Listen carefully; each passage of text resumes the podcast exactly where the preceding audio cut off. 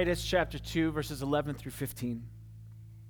For the grace of God has appeared, bringing salvation for all people, training us to renounce ungodliness and worldly passions, and to live self controlled, upright, and godly lives in the present age, waiting for our blessed hope, the appearing of the glory of our great God and Savior, Jesus Christ, who gave himself for us to redeem us from all lawlessness and to purify for himself a people for his own possession who are zealous for good works. Declare these things, exhort and rebuke with all authority. Let no one disregard you. Father, we ask you to use these words as your people to strengthen us. We pray that you would be the center of it. We pray that you would uh, transform us through your word, Father, to live for you as your people, but also to be encouraged, Father, to know that it is your work in us God, that you have saved us. You have shown your grace to us. You have revealed yourself to us through your Son, Jesus Christ. And so we praise you for that. Teach us, rebuke us, encourage us, challenge us, convict us today, Father, as we hear your word in your name. Amen.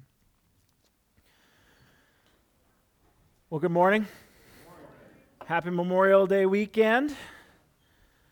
It is good to be back.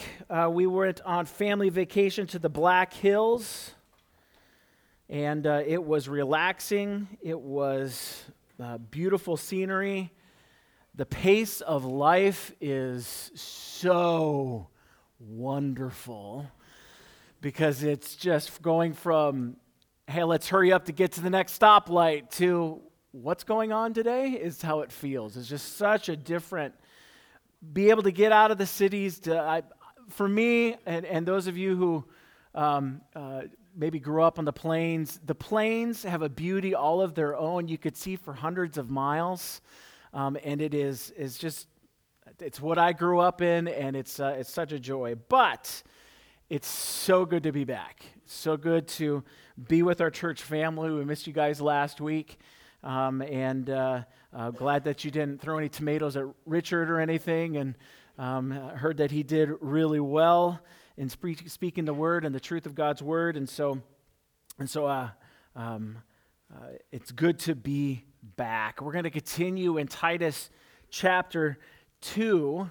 Uh, we're working through this. We've got about two weeks left. Um, June 12th, I'm trying to think in my head. 12th, I think it's June 12th, we are doing a baptism service. That'll be, I think, our last week actually in Titus. Um, and so if you sit over here, you're going to be kicked out. Sorry, because that's where the hot tub goes. And we're going to do a baptism service. Right now, there's five baptisms that are happening, and so that's a, huge praise. Um, pray for them. Pray for uh, uh, me that as we as I preach and as we talk about baptism, I make it clear as to what it's all about, um, and uh, and hopefully it will spur some people's hearts when they see the baptisms to obey Christ in baptism too. Uh, but we got about counting this week three weeks left in Titus, and then we're going to jump into the book of Psalms, and we're going to do uh, throughout the summer twelve different psalms. Um, one for each week, obviously, and we're going to be jumping all over the place. So, usually we go from Psalm 1 to Psalm 150. No, we're not going to do that. Um, we're just going to jump around um, to the different types of Psalms. And uh, so I'm really looking forward to that. That'll be a challenge for me. I'm a math guy, not a poetry guy. You speak poetry to me other than where the sidewalk ends, and I'm lost. Uh, so this will be really good and a good challenge for me, too. Uh, but in Titus chapter 2, uh, just a little bit of background. Uh, Paul is writing Titus. Titus is on the island of Crete. He is organizing the churches that Paul has planted there. He is uh, commanding, commanding, maybe is probably the word. He is telling um, and encouraging Titus to appoint godly leaders, godly elders, men who will lead and teach the sound doctrine of God's trustworthy word. Those are that's the words that he uses, um, so that they might be able not only to encourage spiritual growth in the people, but also to be able to recognize and rebuke false teachers, not just to be a jerk and tell them they're wrong, uh, but to point them in the right direction, these false teachers of the truth, and to point the people to the truth of God's word. So, sound, spiritually healthy teaching and preaching is founded upon the trustworthy word of God, and it reveals eternal life and leads to transformed godly lives. That's why you appoint these godly leaders who are qualified. Um, we talked when we, when we went through that, we talked about um, uh, the church, uh, some churches and the church that I grew up in almost seemed like, are you breathing? You're qualified. That's not a good reason to have somebody become an elder. There are many qualifications when it comes to godly leadership. Now, on the other hand, shaky, spiritually healthy, unhealthy teaching is founded upon the desires of the flesh and the passions of the world and heart, and it leads to worldly lives and eternal death. And so the church has to have faithful elders who are, in chapter 1, verse 9, this is how Paul puts it, are able to give instruction in sound doctrine and also to rebuke those who contradict it. Because there are many within the church who are deceitful in their teachings, leading people away from eternal life for their own gain, for themselves. So, in other words, eternal souls are at stake. And so we have to make sure that as a church that we have elders, teachers and preachers who hold firm to the word of God and to be a people who strive to live out that trusty trustworthy word that God reveals to us in this book. This is the foundation. This is the foundation of our understanding of who God is and what we teach. Now, there are some places in here, there's differing opinions. But if we, for instance, allow our academics or our intelligence our intellect or our learning, or hey, I've got five master's degrees in this part of the Bible and Bible teaching and all this and that. That's great. I'm sorry you're going to be paying off student loans for the next 10,000 years, but that is not what makes trustworthy teaching simply intellect. Now, it's good. It's good. It can help us to understand.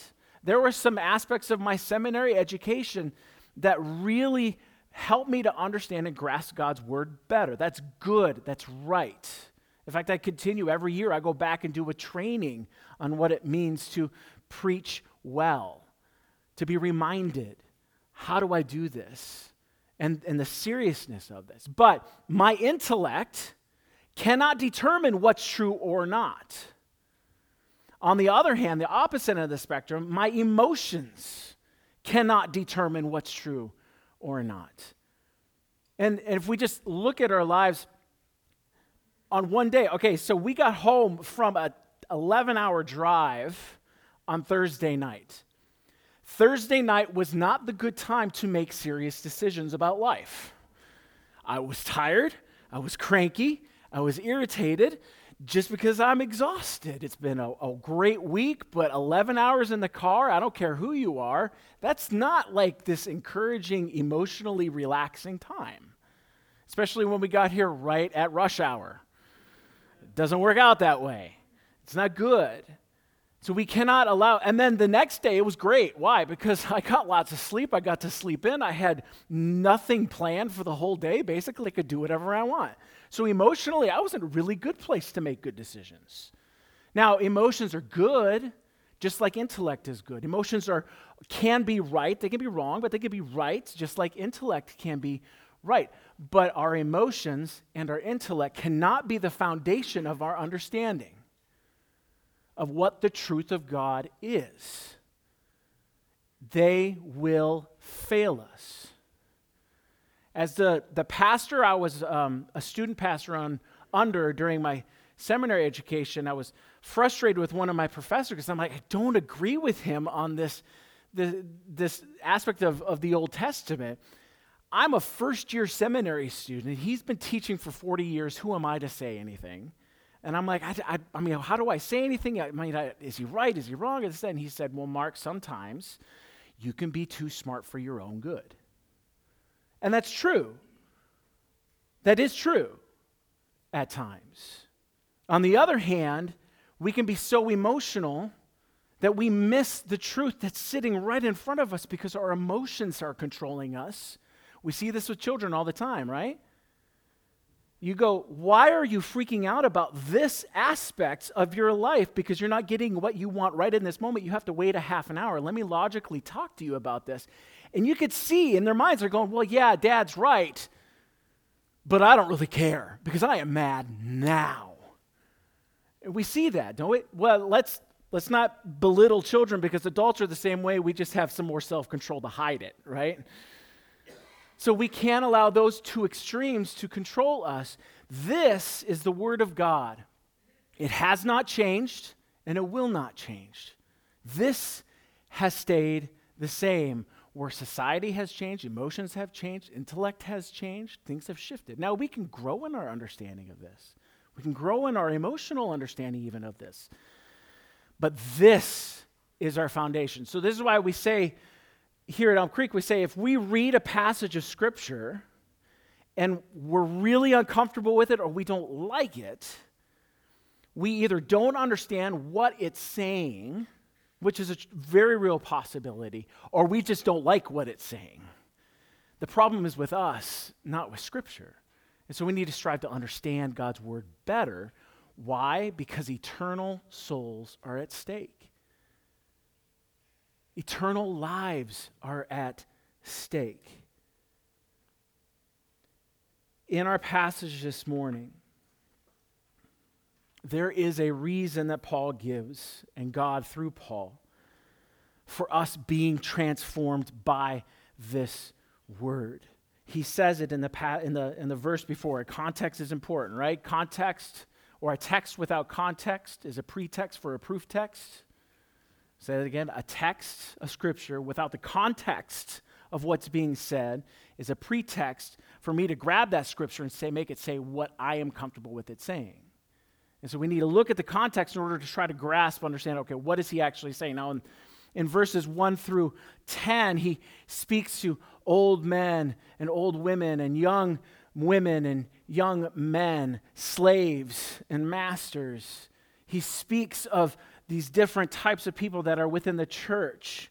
And he says in verse 10, and it's a transformed life. That's what we talked about two weeks ago. He's saying, no matter how old or young, man or woman, slave or free, you, as a child of God, by the power of Christ, are transformed. You are different.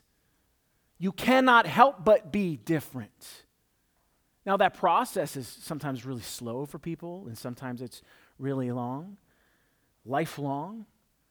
In fact, for all of us, it's lifelong, but some of it's quick. In verse 10, he talks about he wants to show all good faith. Why? So that in everything, they, the slaves, but the old men, the old women, the young women, the young men, that they may adorn the doctrine of God, our Savior. In everything that we do, that the Word of God is spoken through our lives, not just by our lips, but lips, but also by who we are, what we do, our lives are transformed.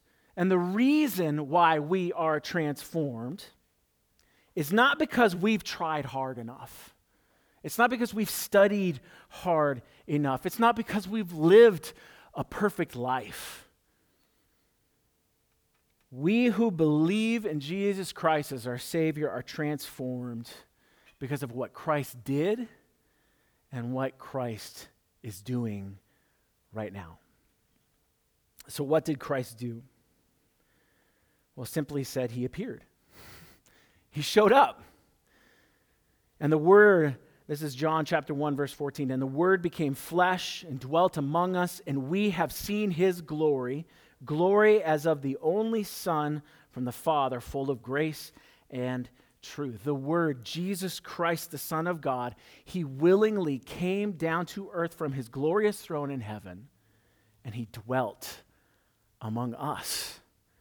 He humbled himself to reveal the grace of God, God's unmerited, unearned favor towards those who believe. There was nothing that we did as a human race to deserve the witness, such a witness, to witness such an appearing of the Son of God. And yet, Jesus still came. God wasn't up there saying, Well, I want the human race to get to a certain point of holiness before I send you Jesus. No, he's like, Go now. Now's the time. Humanity hasn't done anything. If anything, it's just grown worse and worse and worse and worse and worse as far as disobedience to me. But now is the time. Christ not only appeared, but he also gave himself for us. As Christ told his disciples in Matthew chapter 20, verse 28 even as the Son of Man came not to be served, but to serve, and to give his life as a ransom for many. The significance of the giving of his life points to the Old Testament sacrifices. In the Old Testament, animals were to be sacrificed, their blood was to be shed upon the altar in order to pay the debt of the sin of the one who, who sinned, disobeyed God, went against God's commands. So the animal paid the ransom that was due for sin so that the individual could live and worship before a holy God. Jesus willingly gave himself up for us. He shed his blood upon the cross. He died the death that we owed for our sins though he himself was sinless. This is why Christ is called the perfect Lamb of God. He is the sacrificial lamb who paid the debt for us.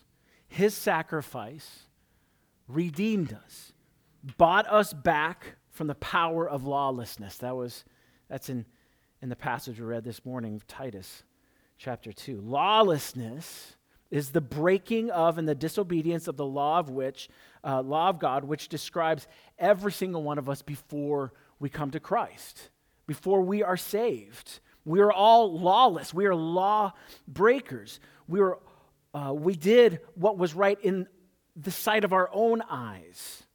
But christ then came to earth and he redeemed those who believe, uh, who believe from all lawlessness he transforms us to do what is right in the eyes of God. That's where we said at the beginning transformation, you can't help but tr- be transformed. You once were dead and now you're alive. You once were lawless and now, as he's going to say here pretty quick, you're purified. This is a call for the individual believer in Jesus Christ be reminded as a child of God, you are redeemed by the blood of the Lamb from every act of disobedience and rebellion against your God.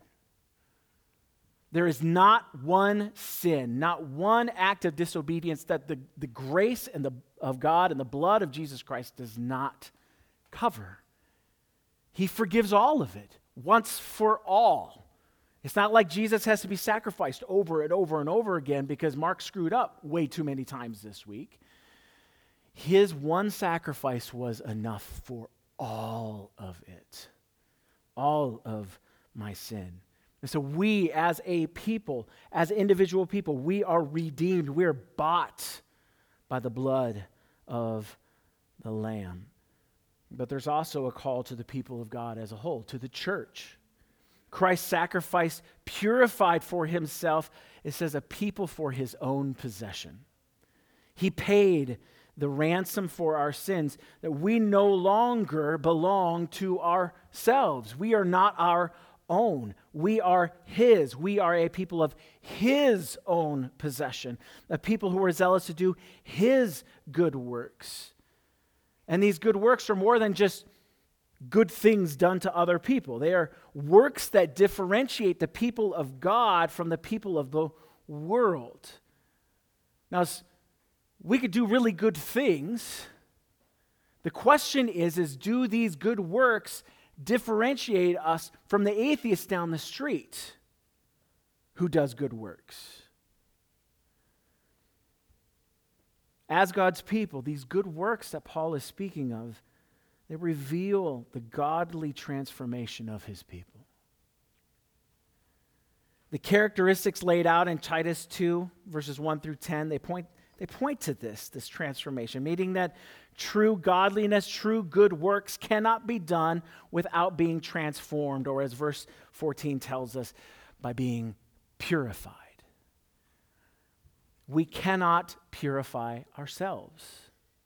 We cannot cleanse ourselves. We cannot make ourselves the people of God. Christ must do that for us. He purifies us. He cleanses us from our un- cleanses us from our unrighteousness.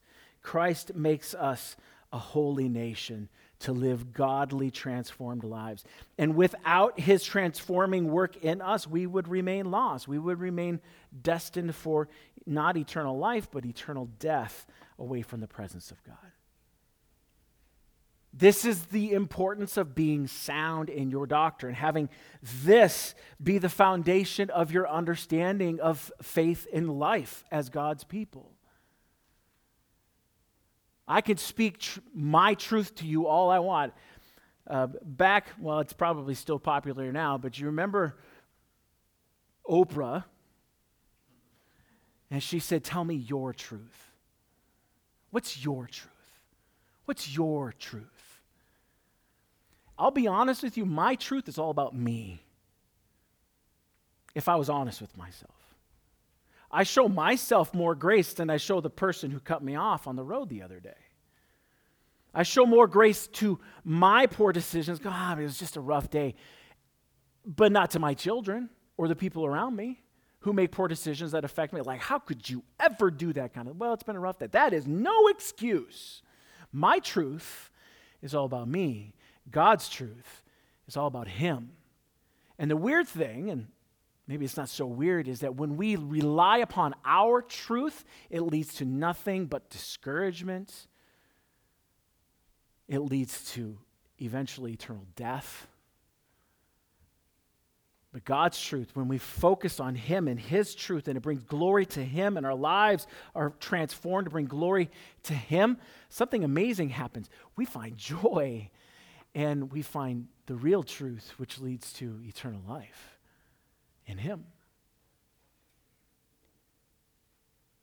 Christ appeared, Christ gave Himself for us, but He doesn't stop there. He didn't stop there.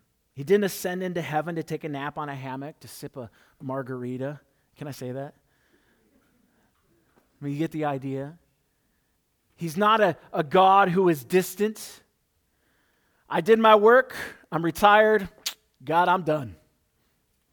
Now, just as he was wor- at work in the time of Titus and Paul, so he is at work today, 2,000 years later. He's active right in this moment, right now. He is working on hearts. Christ, the visible grace of God to his people. Did you notice that? Paul calls Jesus the grace, the grace of God. So, Christ, the visible grace of God, brings salvation for all people. And again, the context help us to understand that this all is not every single human being that's ever lived throughout all of history, but every type of person. He brings salvation for the old and the young, the men and the women, the slave and the master. Salvation is not for an elite class of people, but for all types of people. I am your pastor. And if you know me, I'm not more holy than you.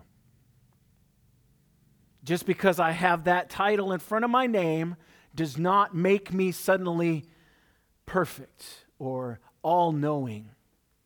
Or, well, like some people say, well, Mark, well, maybe, maybe could you pray for this? I'd love to. The question is, is do you think God hears my prayers more than you just because I've got the word pastor in front of my name? Or if I got a degree at the end of my name? Mm-mm. Mm-mm. Salvation and holiness and purification is not for an elite class, it's for all people, all types of people. When that salvation is received, Christ doesn't leave us to our own devices. Interestingly enough, he says Christ trains us did you, did you see that? Let's, let's look at that again.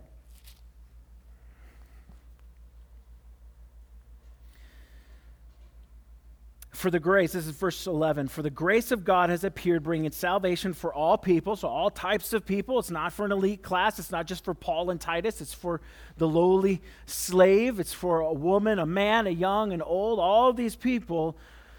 What does he do? Verse 12, training us to renounce ungodliness and worldly passions, to live self controlled, upright, and godly lives in the present age.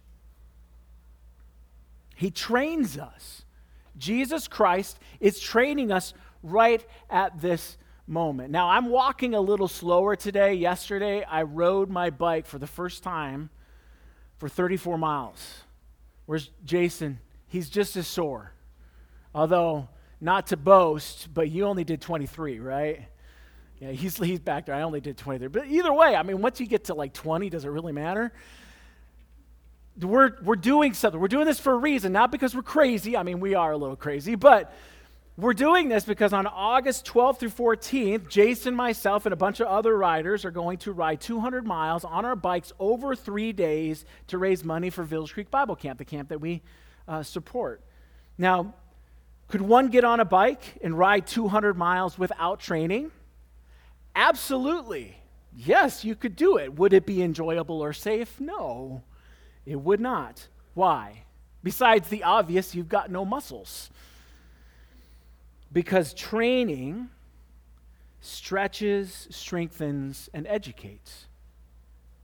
Riding 20 to 30 miles on one ride, as crazy as it sounds, teaches how to conserve energy it teaches how to ride on roads with cars that are driving past you at 40, sometimes 60 miles an hour. It teaches you what equipment you can use and then how to fix that equipment when it breaks, because it will break. And it teaches you the proper way to sit on a small seat for hours at a time. But most of all, it strengthens muscles that are only used when you're riding a bike.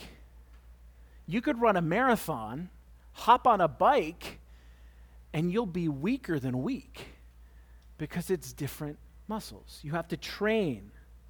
So, training is important, even if it's painful, even if it's difficult. It takes time, but it is super important if you really want to enjoy, in this case, riding 200 miles in three days. Now, Christ is active in our lives right at this moment as his people, training us to renounce ungodliness and worldly passions, those things which once controlled us and had power over us. He trains us to live transformed lives today, not tomorrow. When we were saved by Christ, it's not like we made it. Okay, we're saved. Yes, we are God's people. Nothing will change that. But it's not like suddenly we were the most godly, holy people. We didn't make it. If you think you've made it spiritually, you're way more immature spiritually than you would ever imagine. Because a truly spiritual, spiritually mature person realizes, man, I've got a long ways to go. I got a long ways to go. And I pray that Christ never stops training me. From the moment we are saved by Christ to the day that we die or he comes again, he never stops training his people to live self controlled, upright, and godly lives. Not for tomorrow, but for today, for this present age, right now. And when he says this present age, what he means is the age between when Christ ascended into heaven and the day that he's coming again. Interestingly, it's not for eternity. Do you realize that? That's what this present age means. It's not for eternity, it's for this present age. But it's not only training us for godliness and godly lives, he's also training us to wait. How many times have I said in my own mind, or even out loud, Come, Lord Jesus, come? Oh, oh, come, Lord Jesus, come. How I desire to see my great God and Savior coming in the clouds. Oh, what a beautiful sight that will be. The day when I will be completely transformed and glorified in his presence. How awesome would it be for us right at this moment? We're worshiping God together as his people, and suddenly he appears. Man, that's going to be a glorious day. It's going to be an awesome day. It's going to be a beautiful day. But until it comes, he will continue to train us to wait. It says, for our blessed hope. That hope is not a, man, I sure hope he comes. It's a blessed expectation. I know Christ is coming again. Why? Because in his word he said, I am coming again. He will appear in glory the appearance of the glory of our great God and Savior, Jesus Christ. Praise his name that Christ never stops training us as his possessions.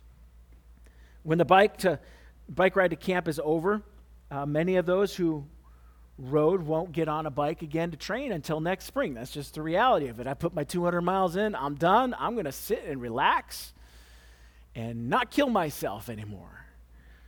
But as his people, our training never ends. He is always teaching, he's always growing, he's always transforming us as his people. You say, well, how, how does that happen? Well, just think practically. Uh, you grow through prayer. Through praying to God, you're showing your reliance upon Him. You're reminding yourself and that he's the one who answers those prayers and they need to give them to him. And so our prayer life is important. I think i've said this before there are times where i'm in a bad mood and my wife turns to me she says how's your prayer life? And i'm like if you knew you wouldn't ask. Because our prayer life is important. It trains us it strengthens us it changes our reality of our mind to be focused on me to realize i got to go to him with this whatever it may be, small or big, giving it to Him. Reading, reading His Word, just sitting down and reading it even casually and, and enjoying the, the, the narrative of what He did in Genesis and how it's resolved in the book of Revelation, seeing the faithfulness of God's people, studying it more in depth taking it verse by verse, word by word, pulling out another commentary, uh, commentary or, or, or, or sitting together with God's people and studying it together in a Bible study or one on one. Maybe it's just submitting yourself to Christ at the beginning of the day, knowing that you're going to have a really hard day, and you just say, Well, okay, whatever happens, God, it's yours, and I'm going to take it as it comes. I'm going to rely upon you to strengthen me to be able to do this. There's lots of things like that coming to church regularly on Sunday morning to worship together with God's people. All of these things train us, they transform us, not in and of themselves. Remember, I said intellect? You could read the Bible. I know a lot of people who, who can quote Bible verses to me, and yet they hate Jesus. They do not have faith in Christ. So, those things in and of themselves are great.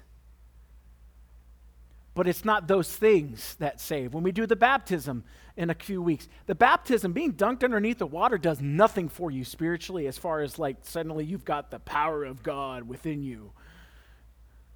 No, it's the act of obedience to Christ's command be baptized. And that obedience, that's training. That's transformation. God, through his power, uses that to transform us. And he never stops transforming us. As his people, our training never ends. Whether it's a good day or a bad day, it never ends. He's always teaching, he's always growing, and he is always transforming us. You can sit back and go, okay, well, application. I think, how do I apply this to my life? I don't think it's as simple as making a checklist, making sure I'm doing this and doing that. And that's good. It helps discipline and things like that. I think more as God's people for us to re- realize as his people the transforming power of God within us.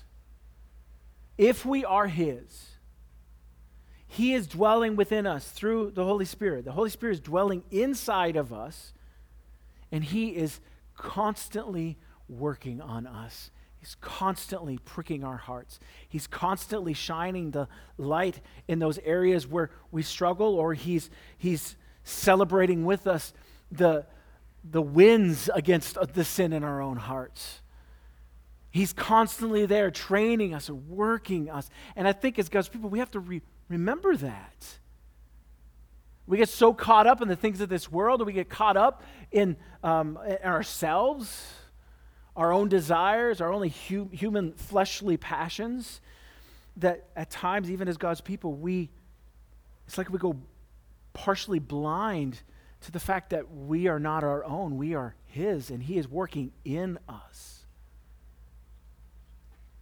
Whether we have a good day or a bad day, God is always there. He is never changing, He is always present. Nothing will remove us from the love of Christ. Nothing will remove us from the hand of God. We are His. We are adopted into His family, and nothing can change that adoption. Nothing. The Bible describes, describes it this way height or depth, east to west, big or small. Nothing in all of this world. And I love that list. See, I'm trying to remember off the top of my head, but he, Paul gives this long list of height or depth or east or west, all these things. And then just to make sure, he says, nor anything else that's in, in heaven or on earth. Nothing, nothing will remove us from the love of Christ. Nothing. And so we can stand firm and confident as God's people that, okay, we're going to have bad days, we're going to have good days, but I am still a child of God and He is working in me. Praise His holy name. Because if He's not working in me, I'm, I got to be concerned then. Am I living for myself instead of for Him? Now, Christ one of the ways you say, okay, well, application, how do we do this like in a service besides worshiping Him and hearing the word preached? One of the things is communion. We are commanded by Christ to remember His sacrificial work for us. That work upon the cross in which He shed His blood to save us from our sins.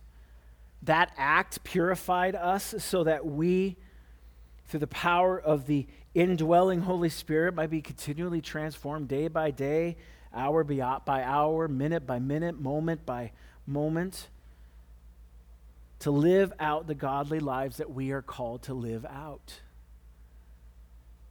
By His power, by His grace, and not our own. There is nothing we did to deserve the sacrifice of Christ upon the cross. Nothing and yet he willingly came to give his life as a ransom for us. Communion is a time for us as his people to remember that we are not our own. We were bought with a price. You know, you've heard it that salvation is free. It's a free gift, absolutely to us.